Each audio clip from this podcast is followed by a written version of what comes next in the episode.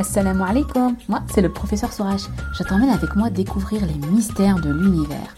On apprendra à connaître et à aimer Allah à travers des histoires et des mini-docs. Alors, prêt pour le décollage? Est-ce que les extraterrestres, ça existe? C'est une très bonne question. Bon, déjà, Allahu A'lam. Seul Allah sait s'ils existent vraiment. Parce que c'est lui qui a tout créé. Donc si quelque chose existe, il le sait. Hein Mais moi je pense que oui, ils existent. Et tu sais pourquoi? Parce que dans la sourate El-Shura, au verset numéro 29, Allah dit Parmi ces preuves est la création des cieux et de la terre et des êtres vivants qu'il y a disséminés. Ça veut dire quoi? Ça veut dire qu'il a créé plusieurs sortes d'êtres vivants. Sur terre, il y a les êtres humains, comme toi et moi, les animaux et les plantes. Mais il a dit aussi qu'il y en avait dans le ciel.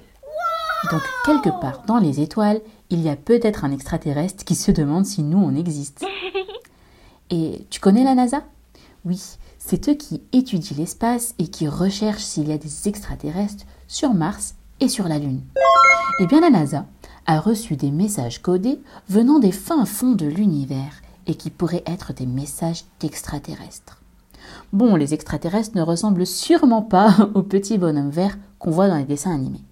Ils ont peut-être une forme totalement différente de ce qu'on peut imaginer. Ou peut-être même qu'ils nous ressemblent. Allahu A'lam.